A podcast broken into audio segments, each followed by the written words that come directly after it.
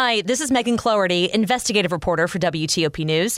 If you like top news from WTOP, we think you'll love our new podcast called the DMV Download, where we take a more in depth look at the biggest local stories of the day happening in our area. We hope you check it out. Guy Nelly. The Washington Post brings awareness 10 years later to a journalist who was abducted in the field. I'm Luke Luker. The Dow's down 40 points, Nasdaq down 158, and the S&P down 17. It's 2 o'clock.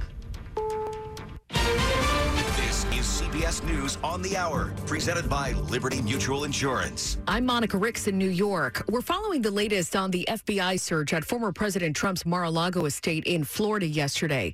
Turns out Trump was in New York at the time. We're also learning this was not related to January 6th, but rather an investigation into his alleged removal and destruction of White House records after leaving office. Here's CBS's Ed O'Keefe. If he took classified documents out of the White House down to his Florida residence, that would violate federal law. If he refused to turn them over in the course of the ongoing investigation, that might give the FBI enough reason to go in and try to get it. South Carolina Republican Senator Tim Scott. And there's been lots of questions before this raid about whether or not the FBI is doing their job apolitical.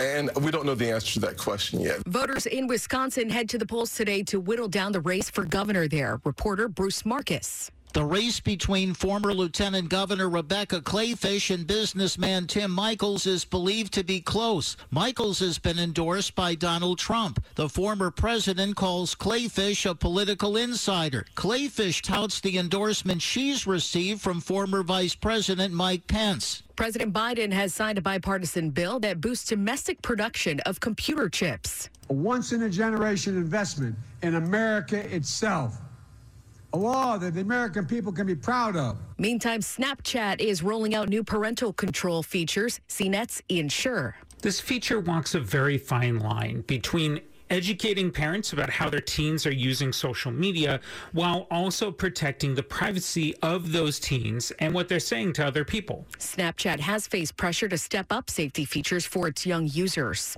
Police are beefing up security at mosques and schools following the murders of four Muslim men in New Mexico. CBS's Omar Villafranca. Emotions are still raw for Sharif Hedi. More than nine months after his younger brother, Mohammed Zahir Ahmedi, was killed behind their family's halal market. The brothers were born in Afghanistan, but fled during war in the 1980s. Now, Hedi tells us he, like others in the Muslim community, feel terrified.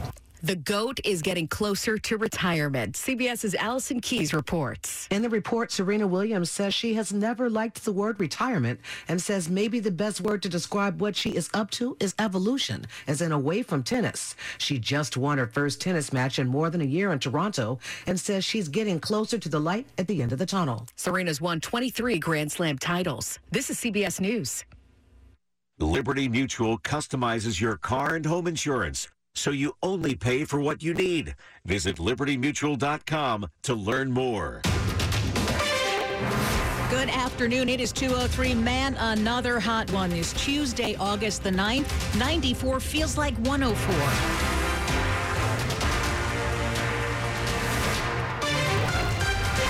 I'm Hillary Howard. Our top local story is rebuilding trust between police and the communities they serve.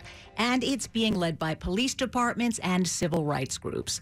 The rollout will be on Faith and Blue Weekend this October. Some local departments will be taking part. We need a new direction. The Reverend Markel Hutchins, himself a one time critic of police, says if police community relations will improve, the answers will not just be printed in the ink of a piece of legislation. Instead, it has to be done face to face. I haven't met one person that says, hey, I want to be unsafe. While this effort is focused on engagement through neighborhood faith groups, D.C. Police Chief Robert Contee says he's seen relations with activists improve in recent years, even among critics who have been younger and less religious. We have to be flexible in that space and not take a cookie cutter approach to the various communities that we serve because they're different in some respects. In downtown D.C., John Domen WTOP News. The Maryland woman accused of shooting her husband inside a district hotel last month has a trial date. Shantiri Weems will be heading to D.C. Superior Court December 6th.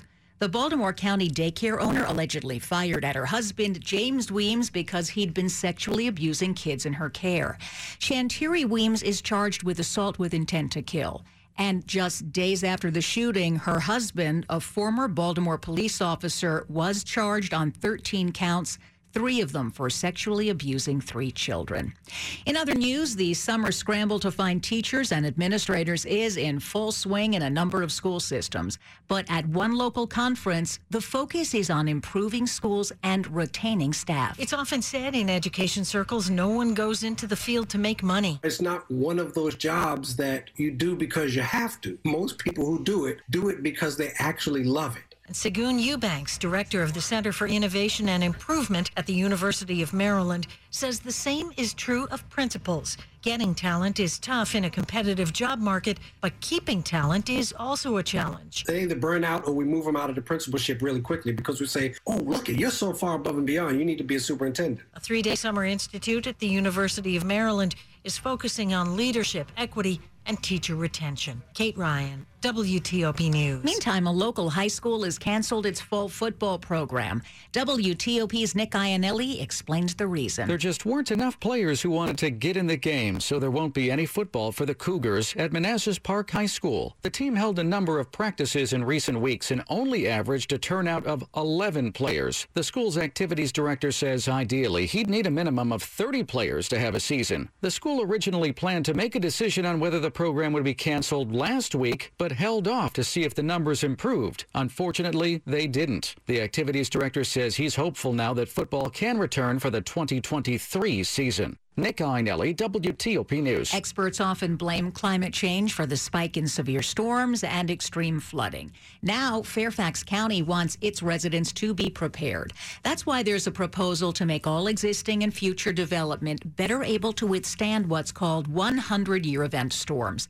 Fairfax now reports the Board of Supervisors Environmental Committee is considering it as part of its plan on energy and climate action approved last fall.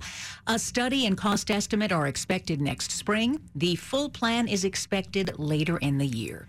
Keep it here on WTOP because we'll have traffic and weather. And this weather, I don't know if you heard me just a couple of minutes ago, but we've got a temperature of 94 degrees a dew point in the middle 70s, which gives us a heat index of 104.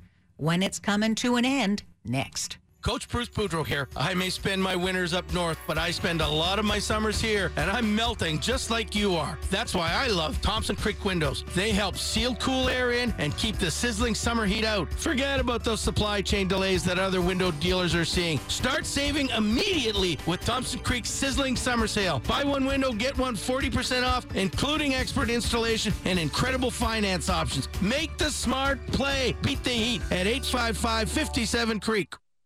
Now more than ever, managing strategic, cyber, operational, and financial risks in your supply chain is critical to protecting your projects and programs, as well as U.S. national security. Using advanced machine learning capabilities, Blue. This episode is brought to you by Zelle. Whenever you're sending money through an app or online, it's important to do it safely. Here are a few helpful tips. First, always make sure you know and trust the person you are sending money to.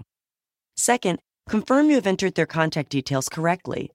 And finally, if you don't trust the person or your recipient is rushing you to send money right away, think twice before sending money through an app or online.